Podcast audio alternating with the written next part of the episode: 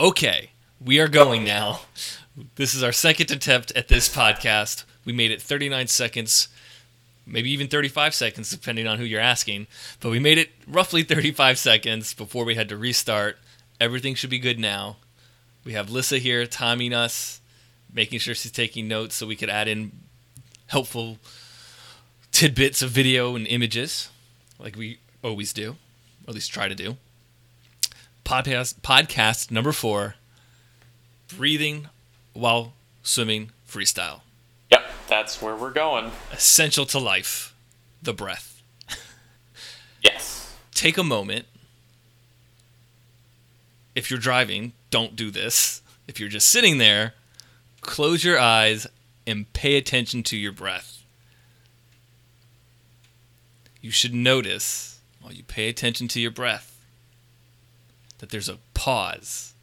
There's a gap between your inhale and your exhale. Do you notice this, Evan? Yes. Okay. I notice this. Why is this important in swimming? Because that's when your head's going back in the water?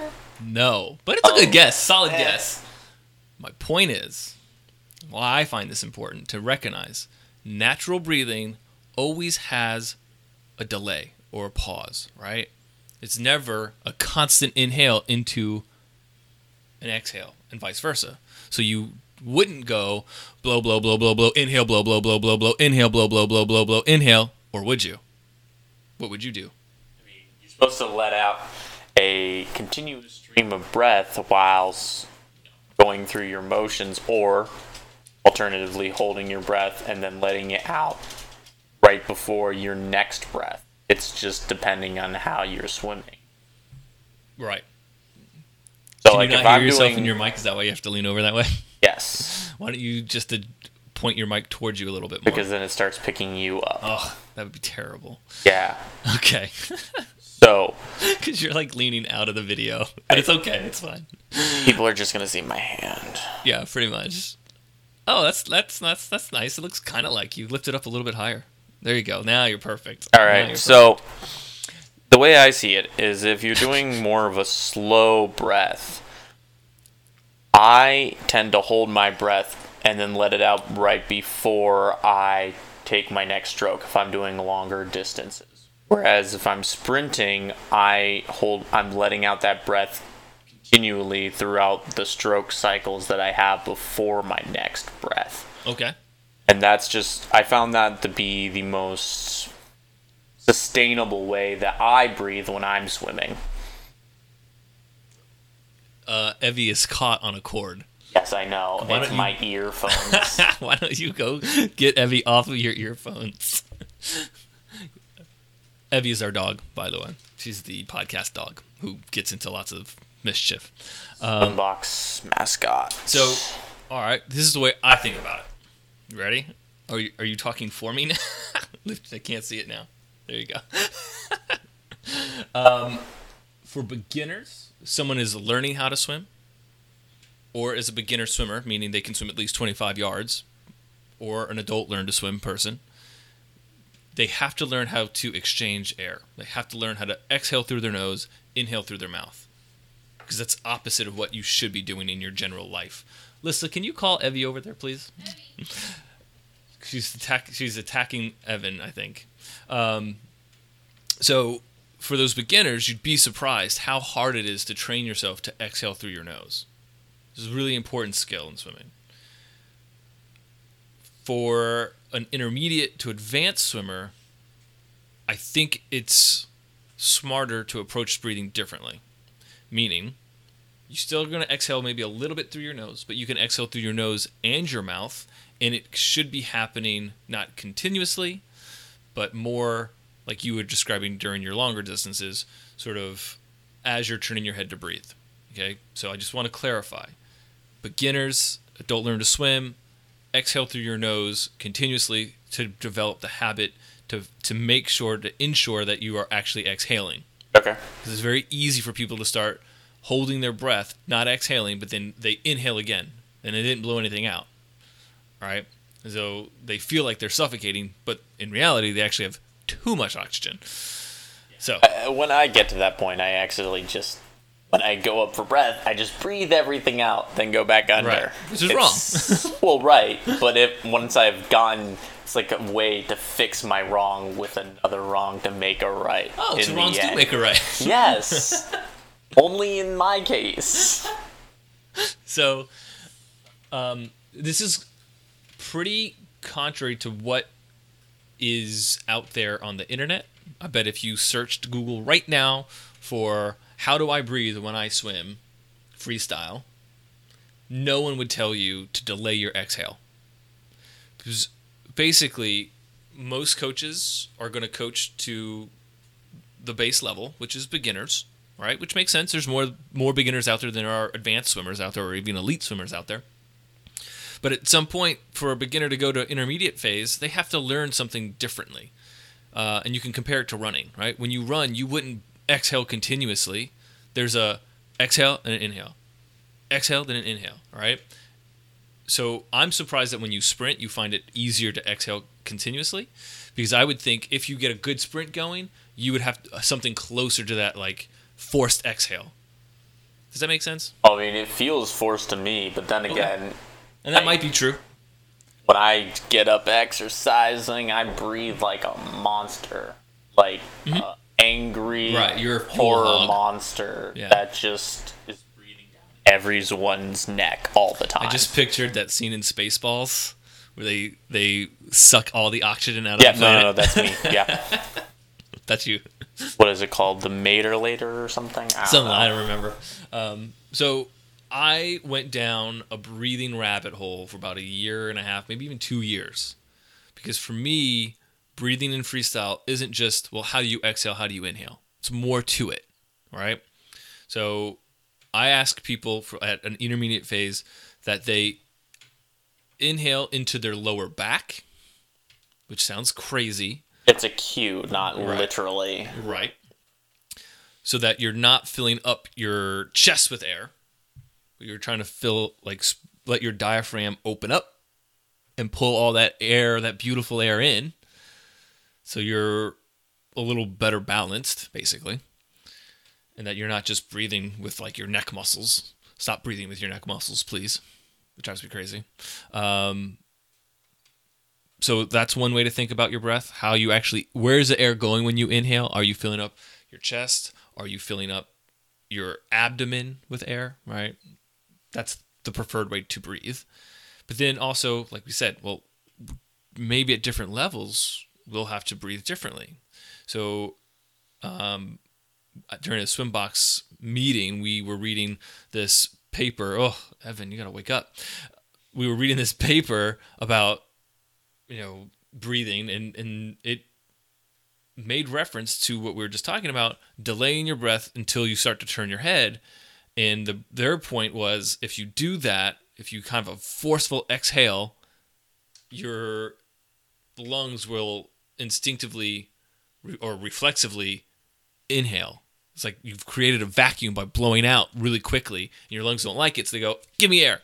You know that breathing is just a pressure ash, uh, a pressure differentiation between the outside yep. external pressure and your lungs pressure. So right.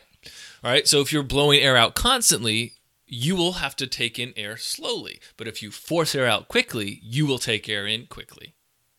Make sense? Yes. Right.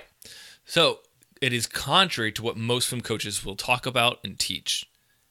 So during after that swim box meeting, the I think it was four of us were there talking about this, and we made a decision um, to the next time we went to go swim, to pay attention to how we kind of naturally were breathing, because we'd all been fairly experienced swimmers. Everybody's on the mic now. Um, to see what our breaths naturally wanted to do, and it was closer to what you do when you run. We did not blow our air out continuously. It was an, what I call an athletic breath. All right, it was, all right, because I'm breathing every right stroke, so I'm taking breath pretty quickly, pretty frequently, I should say. And because I take that breath so frequently, I don't have to inhale as much. I can survive off of a smaller amount of air because it's more frequent versus what I see in a lot of beginners, in a lot of coaches, especially Try coaches will tell their beginner swimmers, you need to breathe every three strokes. That is not true. There's no hard, fast rule that you have to breathe every three strokes. But what that does is it forces people to blow air out slowly for long periods of time. So then they go, oh my God, I got, I can't make it to another three strokes. I got to take this massive breath. And then they turn their head really high up, really far up out of the water to get all this air. But you don't really need that much air, right? So it, it's kind of figuring out those those little details. Um, and and so going down this breathing rabbit hole, it kind of exposed a lot of the flaws that I used to coach. Because I used to coach the same thing. Oh, just blow out of your nose. Just blow out of your nose constantly. Make sure you're blowing out of your nose. Blow all your air out. Blow all your air out, right? Now, I don't I don't coach that at all, really, because I don't work with that many beginners. But for my beginners that I do work with, yes, I will coach that. Now it's more like exhale very quickly around sixty, and these are arbitrary numbers. These aren't real numbers, around like what you perceive to be around sixty percent. You don't want all your air out, right? You want some of the air out just so you can have some air back in. So whatever you get rid of, you've got to get back in. In my mind, I think of it as a one-to-one ratio. I don't know if that's actually true, but in my mind, that's what I think about it. I mean, one of the few things that I've noticed when I've been breathing is that when I try to exhale air forcefully underwater, it's met with resistance, and that makes sense because it's in a fluid medium. So I always find that it's a lot easier to take in air when I'm like breathing rather than to expel the same amount of air mm-hmm. while underwater. Well, that makes sense. And it's one of those things that I've been practicing at, making sure I get that right ratio between the two. Like, when do I start exhaling underwater to expel enough air that I'm going to get in my next stroke or my next breath during my stroke? And that's something that I've had.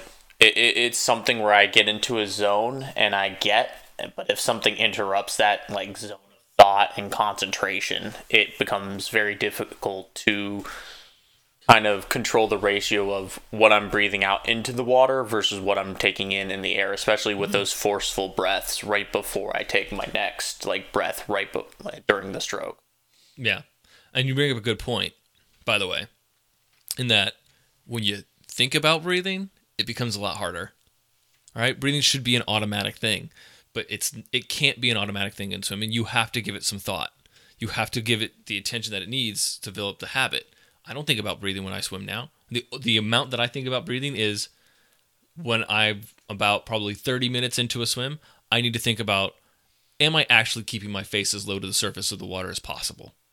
That's about as much as I think about. Everything else is happening fairly um, habitually. It's just there. It's, it's, it's already kind of laid that foundation for myself. Right. But as a beginner, you have to probably give yourself sets, like, I don't know, around two hundred yards, four hundred yards, somewhere like that. Not continuously, but sets to think specifically about your breathing. Actually, I would say you have to do it continuously. Because when I'm just doing it like in a short distance, I don't pay attention to my breath. I'm, oh, I'm at the other side. It's time for me to rest. Yeah, but if you had like a dedicated set of eight twenty-fives to only think about your breath, I think you would give attention to your breath. Um, because if you say eight twenty-fives, that's implying that you're taking a little bit rest in between, which means you're making a stopgap for yourself. Yep. Like, for you to get into a habit, you have to continually, like, test it. So for me, I found that when I started doing longer distances, like three hundreds and four hundreds, like, continuous like, reps between the two, and then giving myself, like, a minute of rest in between, I found that my breathing and my stroke gets incredibly better mm-hmm. rather than interrupting it every twenty-five yards. Like, yeah, but you didn't start doing by you didn't start by do, doing this by doing three hundreds. You started with twenty-fives. That is true. I did start with twenty-five, but once you taught me this method, right. the the next day I started doing repeat three hundreds. Consistently, and that was the only thing I did, and I got a lot better with right. that breathing. And it's going to be different for everyone as far as like how quickly they process it. Yeah, so I mean, it. it so my my point is basically the rule that I like to follow is new motor patterns, motor skills. Mm-hmm. You can only really maintain for fifteen to twenty seconds, so that's about a twenty-five. All right, so you can learn that pretty quickly. Actually, the learning curve for that within those twenty-fives can be quick. And it's up to that person or that person's coach, that individual, to then determine, okay, I'm going to do eight twenty-fives with thirty seconds rest so I can just focus on this. Well, then maybe the next day you can do eight twenty-fives with twenty seconds rest and then five seconds rest eventually, right? And then now you're swimming to two hundred continuously. So it's just up to that individual. It was two hundred. Don't worry. I've been a swim coach long enough that I know eight twenty-fives is two hundred. I haven't, so clearly I need to do the math. Okay. I, I, I'm a middle distance swimmer, so I also am very, very acute to like, eight twenty-fives. That's all I want to do. So, but trying to figure out the breathing is really hard because you have to think about it. And you can't give yourself too much to think about all at once. And when it comes to breathing, for whatever reason, I think it's a survival instinct. But when someone goes to breathe, everything else that they were thinking about goes to the wayside. Because the most important thing to you as a human being is survival. You're going to make sure you get that air. You're not going to care if your kick splays or if you've under-rotated or whatever, right? You're going to be focused on, I need air and I need it now. So give time to think about your breathing, even though it can be very difficult to think about breathing. It can be very frustrating for people too. Um, so... I mean, it's a huge mental component as well. Yeah, it really is. Like, for example, you know, I was doing my lifeguard certification this week, right? Oh. And during that lifeguard certification, I found that when I was underwater and I was trying to control my breath for, you know, rescue um, procedures, I was having a hard time keeping that breath because instinctually I'm like, I'm underwater. Mm-hmm. I shouldn't be here. How long have I been here? Like, that kind of thing. But then there's this...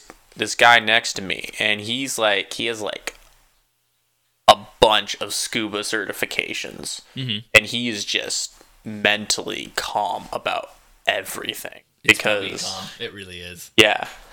And he was able to just go down, evaluate, and then come back up because he knows his limits and he's been underwater a lot.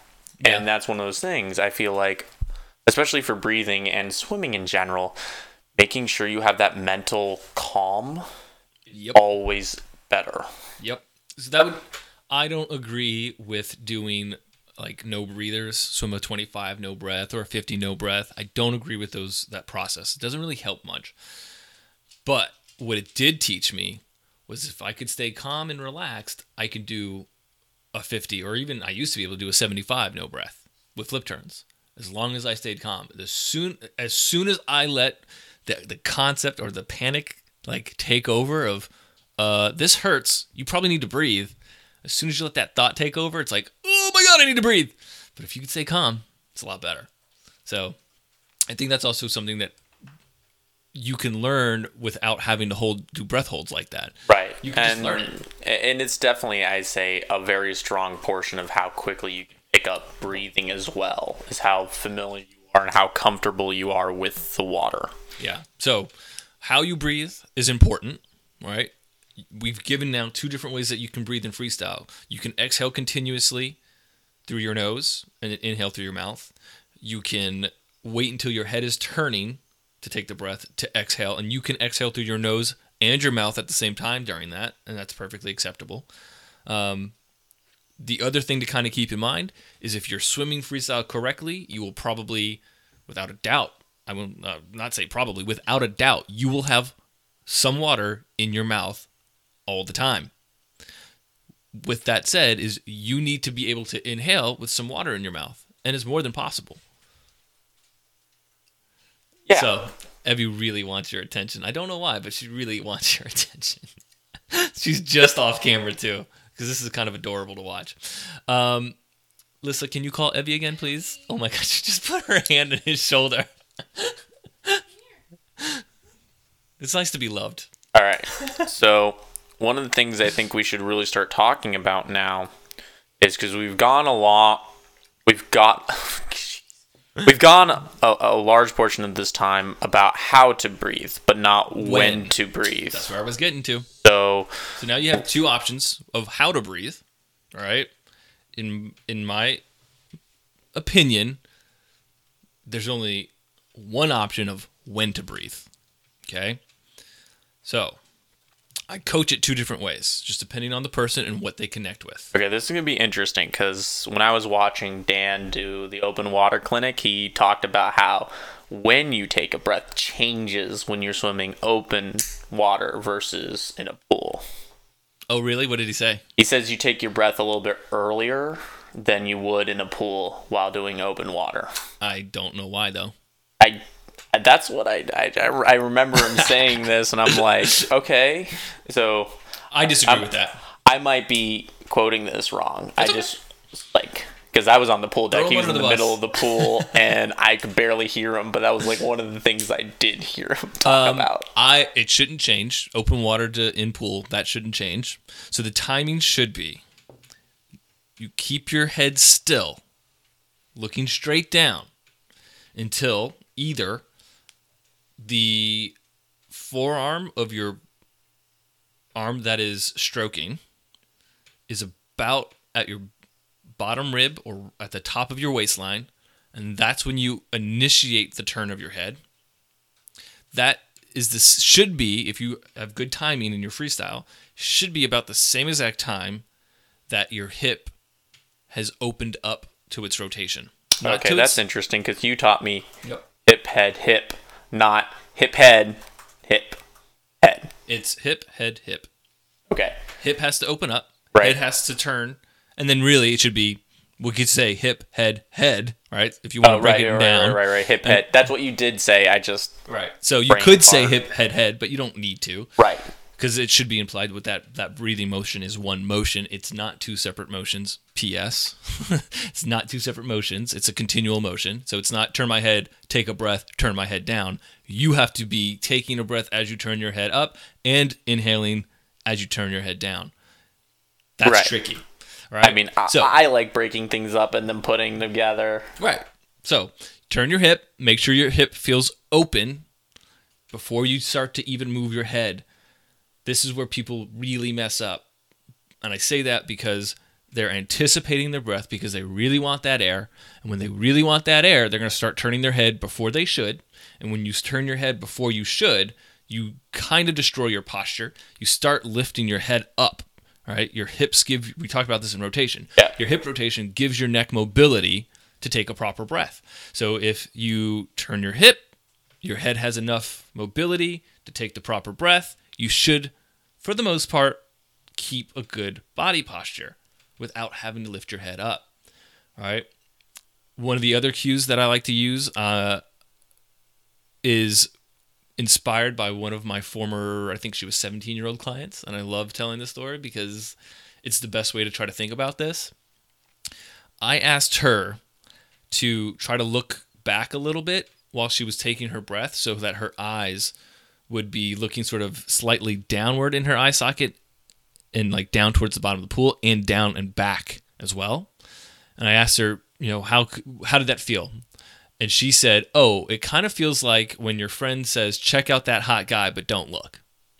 I was going to say, like, I don't know where I remember hearing this. It could be from you or it could be from uh, Jerry Rodriguez and his podcast, but...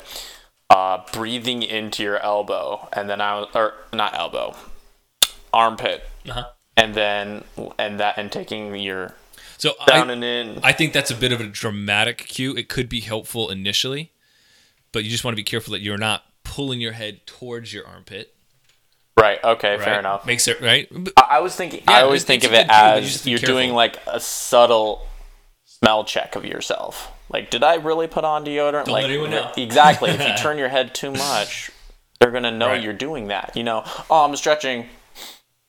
Right. So I I really believe in where your eyes move, where your head's going to go. So where are you looking? So if you try to look up towards the ceiling, your head's going to turn all the way up there so you can see the ceiling. I've actually seen people um, tell me they were looking down. Come to find out, they weren't looking down. They were looking out at the top of their goggles, and their head was positioned because their eyes were in that position. So wherever you kind of direct your eyes, your heads are gonna, your head's going to follow. So you need to make sure you're kind of looking diagonally behind you to breathe. And I don't think of it as a turn as much as I think of it as a tilt down with a slight turn. You want your eyes to lead your head tilt, then, is a what you're bit. going for. Yep. Okay. How little above the surface can you see and still get air? That's the thought that I have every like twenty or thirty minutes that I'm swimming. I have to like check myself, because you get really comfortable and you go, oh, this is so easy. Can you force yourself to be in an uncomfortable place and get air? Because that's going to help your posture. Personally, I find it more comfortable to breathe like that every single time mm-hmm. I'm just doing side versus like sniff check. I always get like mm-hmm. neck, like my neck starts just aching, and I'm just like, okay, yeah, I know I'm doing this wrong. I mean, emotionally uncomfortable. So when I'm taking a breath, my face is submerged. I have water flowing over my face, but I'm taking a breath in the the trough of the the bow wave. I mean, when I do my sniff check, so I, have like a, I have like a diagonal turn, so my top of my head is under the water, my yeah. mouth is just above, but I can still see halfway under the right. water. So it kind of goes to the, the what we're talking about. When you should breathe is going to determine where your head's going to point. So the crown of your head should be pointing or attempting to point slightly downward. Um, we talk about this all the time with my clients. Your brain is judging if you can breathe based off of your eyes, and your eyes are set wider than your mouth. So if you only think about where you're looking, you'll pick your head up so that the crown of your head is angled up out of the water, putting your mouth closer to the surface. Well, that makes it harder to breathe. But if you tilt your head down so that the crown of your head is pointing almost towards the bottom of the pool, you're now angling your mouth away from the surface, which makes it a lot easier to breathe. It's counterintuitive. Your brain doesn't care about this, right? Your brain cares about survival. So it's going to make sure you're clear. You can take the breath now. So you have to train yourself to like, it's a confidence thing where you could go, okay, my head was pointing down and I could actually breathe. So, you know, it, it, it takes time. You have to set it up with good timing of your hip rotation first. And then it's also combining that good timing with a good turn, or like I said, a tilt. It's a tilt and turn at the same time. So how little are you moving your head actually to breathe? Your head weighs a lot, so you want to move it as little as possible. Yeah. All right? It takes a lot. Um, this is not done overnight. It's not easily accomplished. You have to kind of think about how you're breathing first. So think about how you're breathing first. If you're a beginner, blow out of your nose continuously. If you want to kind of, if you're a beginner that wants to move up and get faster, start practicing exhaling as you turn your head and taking small breaths frequently, especially for distance swimmers. If you're sprinting, if you're uh, a fifty sprint, you're not breathing, right? So you're breathing maybe once or twice. Maybe if you're older, maybe you're breathing four times, six times tops. I can't imagine breathing six times in a fifty, but who knows? All right. Distance events, you should be breathing frequently, not infrequently. Avoidance is not the answer. So yeah, because your body runs on oxygen.